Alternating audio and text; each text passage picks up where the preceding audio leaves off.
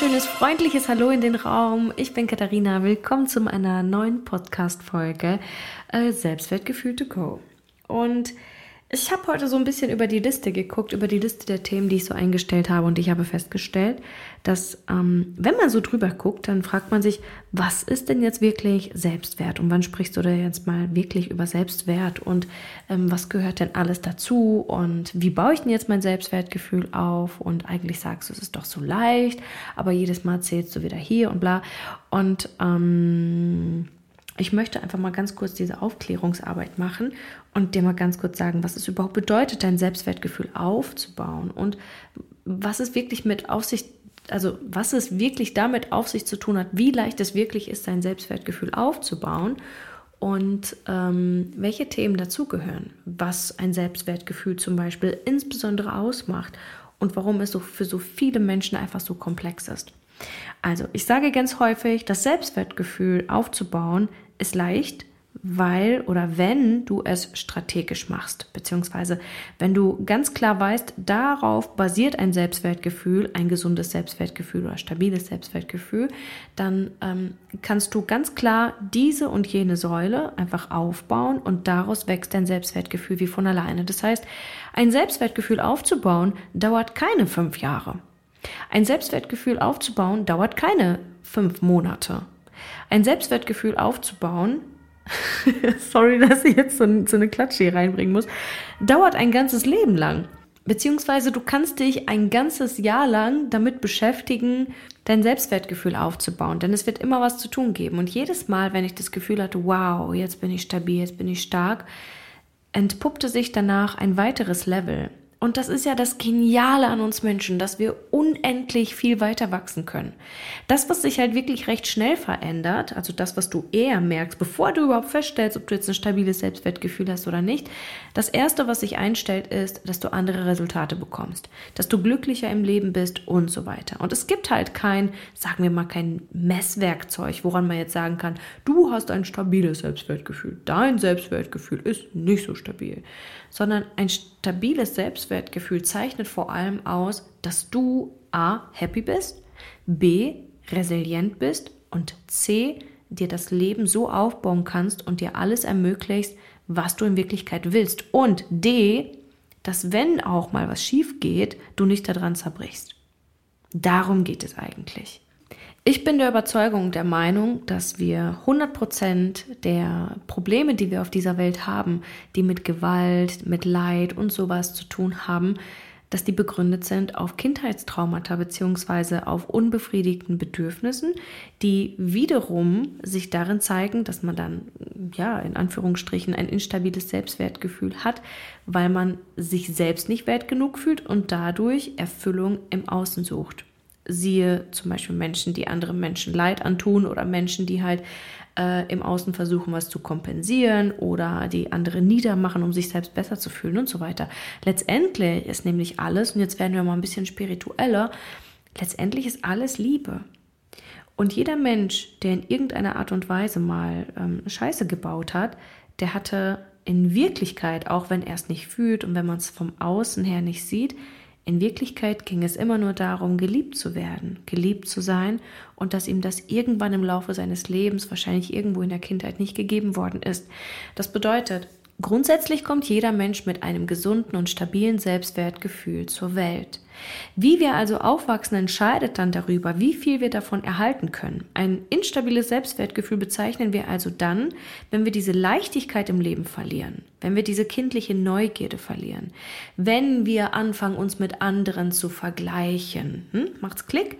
Also ein instabiles Selbstwertgefühl hat damit zu tun, dass wir aus der Ursprungsform dieser Ich bin Form von ich ich habe jede Lebensberechtigung hier zu sein. Ich bin absolut wundervoll. Ich bin genug. Das ist ein stabiles Selbstwertgefühl. Fühlen wir das nicht, ähm, bezeichnen wir das als instabiles Selbstwertgefühl. Und dieses Ich bin nicht genug zeigt sich aber nicht nur vorm Spiegel, sondern ganz, ganz, ganz massiv auch in all den Lebensbereichen, in denen wir eigentlich ähm, mehr wollen, aber uns nicht zutrauen, weil wir vielleicht denken, ah, ich bin zu unterqualifiziert für den Job. Oder weil wir denken, ähm, ich werde nicht gemocht. Oder ich werde sowieso demnächst fallen gelassen. Oder ach, der mag mich nicht oder die mag mich nicht. Oder ähm, ich bin nicht wirksam genug in diesem Leben, deswegen habe ich es nicht verdient, hier zu sein und so weiter. Das sind alles einfach, ähm, sagen wir, Missstände aus irgendwelchen Momenten, die wir mal aufgeschnappt haben, in dem uns die Welt im Außen, das sind meistens unsere Bezugspersonen, die Welt im Außen uns suggeriert hat, dass das, was wir tun, dass das, was wir sind, nicht ausreichend ist. Wir sind zu wenig. Manchmal auch zu viel, zu laut, schrei nicht so, sei nicht so hibbelig. Wir bauen also mit der Zeit ein Glaubenskonstrukt auf, ähm, indem wir versuchen, dadurch zu definieren und abzugleichen, wann wir jetzt genug sind, wann wir die Liebe unserer Bezugsperson oder von Eltern verdient haben. Daher kommt auch diese ganze, äh, der ganze Zusammenhang mit Geld verdienen, nicht verdienen, bewerten, nicht bewerten, Geld wert und so weiter. Also wann wir Liebe verdienen und wann wir Liebe nicht verdienen. Und wenn wir dieses Muster ein Leben lang fahren und wie gesagt, gesellschaftlich ist einfach ein instabiles Selbstwertgefühl quasi schon antrainiert von vornherein, weil du mit Bezugspersonen aufwächst, die nicht selbstwertmäßig stabil sind und äh, dann zieht sich das halt weiter durch in den Kindergärten und dann in die Schule und so weiter. Das heißt, die Menschen, die wirklich selbstwerttechnisch echt stabil sind, findest du meistens außerhalb unseres kommerziellen und um, ähm, gesellschaftlichen Systems. Das bedeutet Menschen, die meistens selbstständig sind, äh, Menschen, die vielleicht sogar pädagogisch äh, sich so weit weiterentwickelt haben, dass sie Referenten sind oder so, also in den Bereichen, Coaches, Mentoren meistens, weil sie schon aus diesen Kreisläufen ausgebrochen sind. Ich weiß, ähm, hier Ausnahmen bestätigen die Regel und so. Aber grundsätzlich Menschen, die sich dem System fügen und sagen, mir reicht es absolut für 1200 Euro im Monat arbeiten zu gehen, die sind halt schon so lange in diesem System und ähm, sehen es auch einfach als absolut normal an, so dass sie das auch nicht mehr hinterfragen. Und das war der Satz, den ich vorhin angefangen habe zu sprechen. Wenn wir dieses Muster ein Leben lang fahren, dann hinterfragen wir nicht, ob das richtig ist oder ob das falsch ist. Dann fügen wir uns einfach der Gesellschaft, dann versuchen wir anhand unseres Umfeldes zu ergründen, was richtig und was falsch ist, denn es wird uns ja ganz, ganz, ganz deutlich gezeigt, was richtig und was falsch ist, durch Eltern, die schimpfen, durch Eltern, die ganz klar sagen, das musst du so machen, das darfst du nicht so machen. Übrigens sind das die krassesten Selbstwertkiller überhaupt, wenn Eltern alles vorgeben, anstatt das Kind selbst erfahren zu lassen. Und dann zieht sich das, wie gesagt, durch diese Gesellschaft und durch diese Prägung so weit durch, bis jemand halt sich komplett dem ergibt und sagt, ja, okay, ich resigniere jetzt, das muss so, ich muss mich damit abfinden. Und einige andere sagen, boah, nee, ich habe das Gefühl, da ist mehr für mich drin, weil es gibt ja Menschen, die scheinbar aus diesen Kreisläufen ausbrechen. Mal als kurzes Beispiel, also ich dachte immer, und das waren wirklich meine Glaubenssätze, ne? Und vielleicht findest du dich in dem einen oder anderen wieder. Ich dachte ganz lange, es ist normal, dass man sich in der Beziehung auseinanderlebt. Ich habe das zuvor so erlebt. Es gab immer so diese, diese eine Phase, voll glücklich verliebt, dann kam man in einen Alltag und einen Trotz und sowas. Und dann kam es irgendwann, dass man sich so lange gesehen hat, den anderen so lange kennengelernt hat, dass man den anderen vergessen hat zu sehen oder zu betrachten. Und alle um mich herum haben mir gesagt, ja, das ist normal, das ist bei mir auch so. Ja, das ist normal, das ist bei mir auch so. Freunde, es ist immer das, was du daraus machst und wie du darüber denkst. Ja, natürlich ist das, ähm, sagen wir mal, irgendwo menschlich, dass Dinge irgendwann zur Selbstverständlichkeit werden. Aber genau das ist ja das Problem unserer Gesellschaft.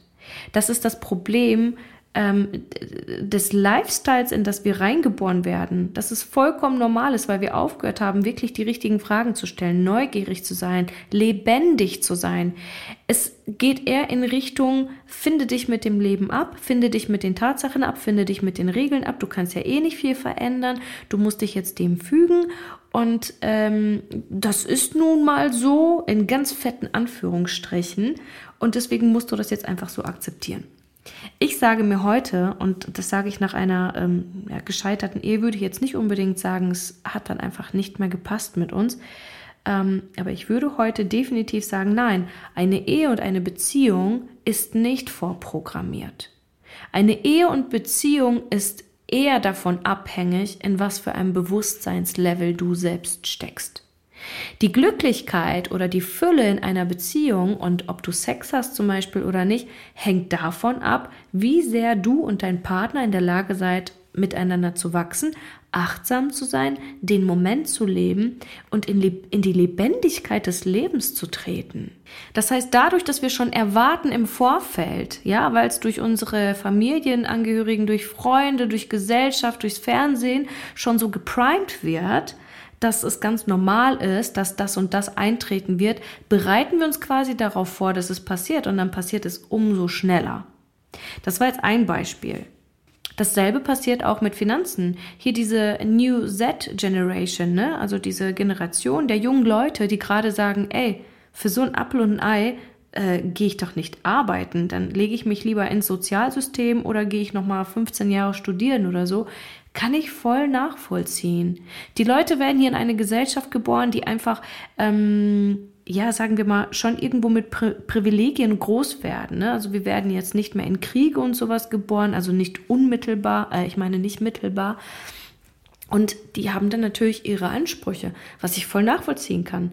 Ich würde auch nicht für 15 Euro die Stunde arbeiten gehen. Würde ich nicht mehr machen, insbesondere nicht, wenn ich ganz genau weiß, dass sehr viel mehr für mich drin ist und wenn ich lerne, wie ich mir dieses andere hole und ich auch noch weiß, dass mir das sehr viel mehr Spaß bereitet, als dass ich mir irgendwo im System leicht mache, obwohl dieses leicht das schwerste des Lebens ist. Kann mir doch niemand erzählen, dass es leicht ist, morgens um 8 zur Arbeit zu gehen und 17 Uhr wieder äh, nach Hause zu fahren. Für mich ist das Horror. Und ohne Witz, wenn du jemand bist, der sagt, oh, ich liebe das, schreib mir bitte, ich möchte mich gerne mit dir unterhalten, um dich zu studieren.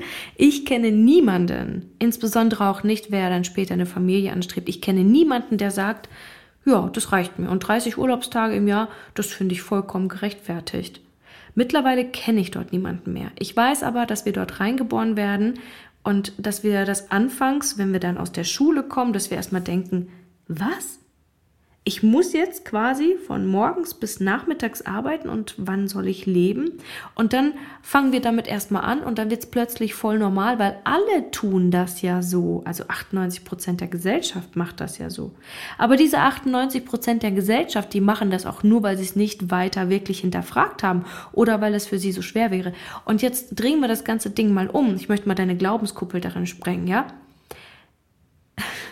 wenn du sie nicht sogar schon selbst gesprengt hast. Aber mal Tacheles.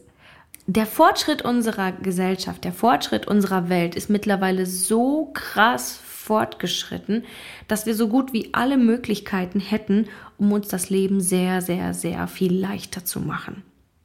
Und ich möchte jetzt keine Debatte losstoßen von wegen, ob die Superreichen jetzt schuld sind, weil sie nichts abdrücken wollen oder whatever und ob das jetzt wirklich möglich ist oder nicht. Aber ich bin mir ziemlich sicher, dass es sehr viel bessere und humanistischere Systeme gibt, damit Leute nicht nur arbeiten können, sondern dass Leute auch wirklich mal wirklichen Hobbys nachgehen können, dass sie noch genug Zeit haben nachmittags oder mittags, um sich mit ihren Kindern zu beschäftigen, um Spaß zu haben, um das Leben zu leben, um lebendig zu sein. Ja, das alleine wird doch schon, würde doch schon das Arbeitsklima an sich, wenn man dann arbeiten geht, so viel vereinfachen.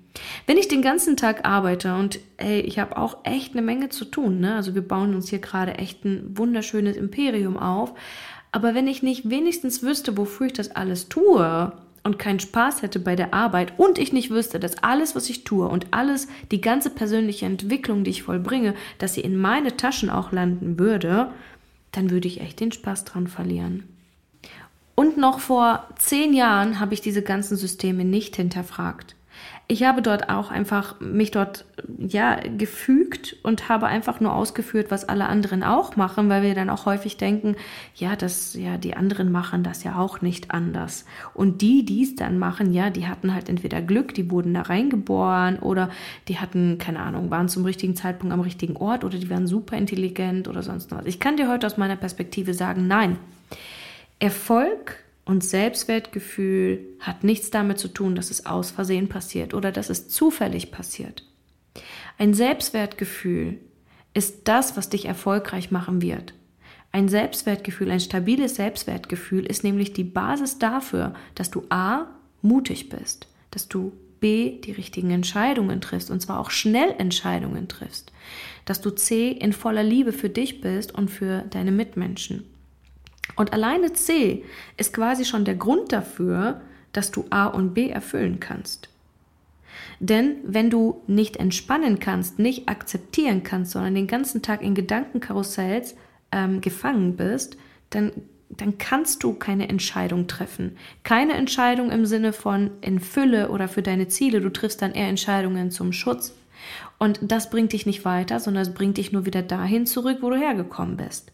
Ein stabiles Selbstwertgefühl zu besitzen bedeutet auch, seine Intelligenz weiterhin aufzubauen. Und du kannst dir vorstellen, ähm, dass es definitiv einen Unterschied macht, ob ich jemand bin, der chillt und Situationen wirklich gut und in Ruhe beobachten kann oder ob ich bei jedem Müll an die Decke gehe und da wieder nur aus Schutz reagiere.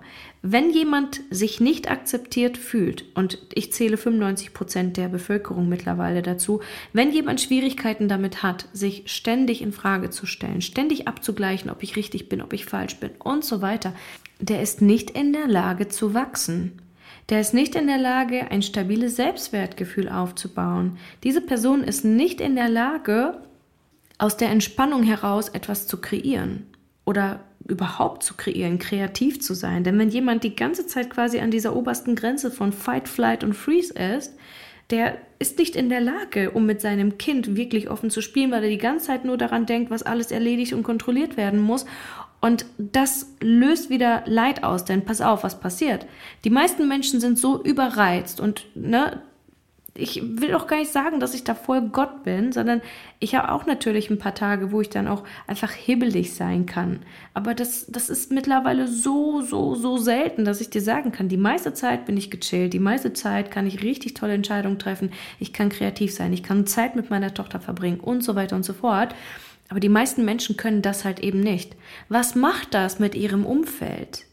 Wenn ich selbst jemand bin, der nicht unbedingt cholerisch ist, aber jemand ist, der die ganze Zeit nur kontrollieren möchte, der ähm, sich aufregt, weil andere sind, wie sie sind, weil ich nicht akzeptieren kann, oder weil ich selbst die ganze Zeit nur Kopfkinos habe, ähm, wie ich wohl ankomme, ob ich wohl gut genug bin, ob ich zurückgerufen werde, ob ich es wert bin, zurückgerufen zu werden, ob ich es wert bin, eine, äh, eine Festanstellung zu bekommen, ob ich es wert bin, eine Beförderung zu bekommen und so weiter. Wenn ich die ganze Zeit in diesen Gedanken bin, dann macht das was mit meinem Umfeld. Ich kreiere Mangel, ich kreiere Unbewusstsein. Wenn ich mein Kind anmotze, weil ich gerade mich selbst nicht im Griff habe, dann macht das was mit meinem Kind. Wenn ich mein Kind anmotze und das was mit meinem Kind macht, dann hat mein Kind wieder ein weiteres Muster, das es weitergibt an seine eigenen Kinder oder an die Kinder in der Schule, die es dann vielleicht mobbt oder weil er sich selbst so zurückhält, innerlich so instabil wird und dann irgendwann in einem anderen Bereich vielleicht explodiert. Wenn ich so unreguliert bin, dann macht das was mit meinen Mitmenschen. Dann macht das was mit meinem Partner. Es hat Einfluss auf, auf die gesamte Weltbevölkerung. Deswegen sage ich auch immer, ey, es profitieren alle davon, wenn du zu deiner besten Version wirst. Es profitieren alle davon, wenn du reguliert bist, wenn du ins Jetzt kommen kannst, wenn du für dich selbst einstehen kannst, wenn du mutig sein kannst. Und dazu zählen dann halt all die anderen Themen, wie zum Beispiel ähm, wie gehst du mit Geld um? Wie gehst du mit Bewertungen um? Das sind alles Indizien dafür, woran du erkennen kannst, wie resilient oder wie labil du in Wirklichkeit bist. Radikale Ehrlichkeit, ein ganz wichtiger Teil des Selbstwertgefühls.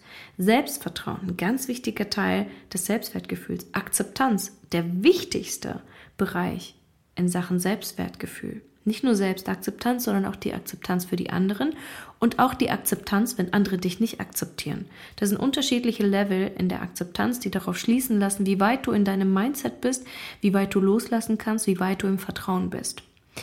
Und deswegen kann man Selbstwertgefühl an sich nicht so krass messen. Also ich habe ein paar Indizien, ich habe auch ein paar kleine Tests, woran du merken kannst, welche, ähm, welche Muster am krassesten in dir sind, ob du eher dazu neigst, in die Helferpersönlichkeit, in die Heldenpersönlichkeit also oder in die Opferperson oder in die Täterpersönlichkeit zu gehen. Daran kann man erkennen, wo deine Lecks in, im Selbstwertgefühl sind.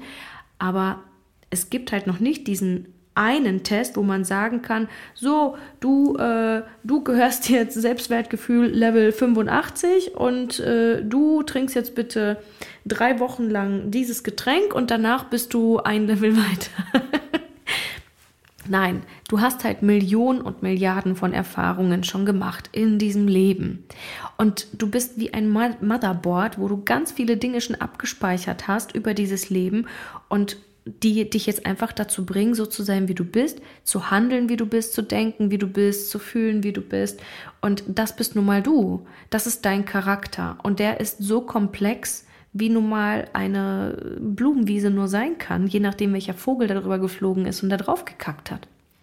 Ja, also es ist einfach totale Willkür, wer du bist. Und letztendlich macht ein stabiles Selbstwertgefühl weniger das aus, was andere dir darüber sagen, sondern insbesondere, welchen Ruf du bereit bist, über dich selbst aufzubauen. Inwieweit du bereit bist, für dich selbst wirklich da zu sein, dir ein Leben einzugestehen, was du überhaupt im Leben leben möchtest.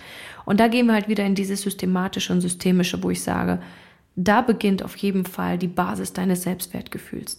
Dass du beginnst umzusetzen, dass du beginnst ähm, das Vertrauen einzuhalten zu dir selbst, dass du beginnst zur Umsetzerin zu sein, äh, nicht nur im Sinne von tun, sondern auch insbesondere vom radikal ehrlich sein zu dir selbst, zu akzeptieren, loszulassen, zu vertrauen und so weiter. Japs. Also das System ist leicht, ist aber ohne dieses System zu machen, ist unfassbar schwer und ich weiß das selbst. Und deswegen empfinde ich auch unsere Arbeit als so krass wertvoll und ich sage dir Bescheid, wenn ich mein Buch fertig geschrieben habe. Aktuell bin ich aber so mit unseren Kunden beschäftigt, dass ich ähm, nicht so viel Zeit finde, um da an diesem Buch weiterzuschreiben. Aber ich halte dich auf dem Laufenden und vielleicht bringt dir dieser Podcast auch ein Stückchen weiter, äh, bringt dich dieser Podcast auch ein Stückchen weiter zu einem stabileren Selbstwertgefühl, dass du mehr oder besser in dich hineinfühlen fühlen kannst und ähm, insbesondere auch raus aus dieser Bubble von Persönlichkeitsentwicklungs-Bypassing kommst ähm, ist vielleicht mal ein ganz schönes Thema für die nächste Folge. Also vielen Dank fürs Zuhören und bis bald.